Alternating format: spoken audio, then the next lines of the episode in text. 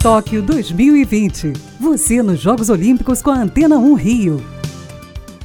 O técnico André Jardine anunciou mais dois nomes para a seleção masculina de futebol que disputará os Jogos Olímpicos. O goleiro Lucão do Vasco e o atacante Vinícius Júnior do Real Madrid foram chamados para formar o grupo que brigará pelo bicampeonato olímpico em Tóquio. No entanto, a CBF aguarda o ok da equipe espanhola para saber se Vinícius poderá participar da competição.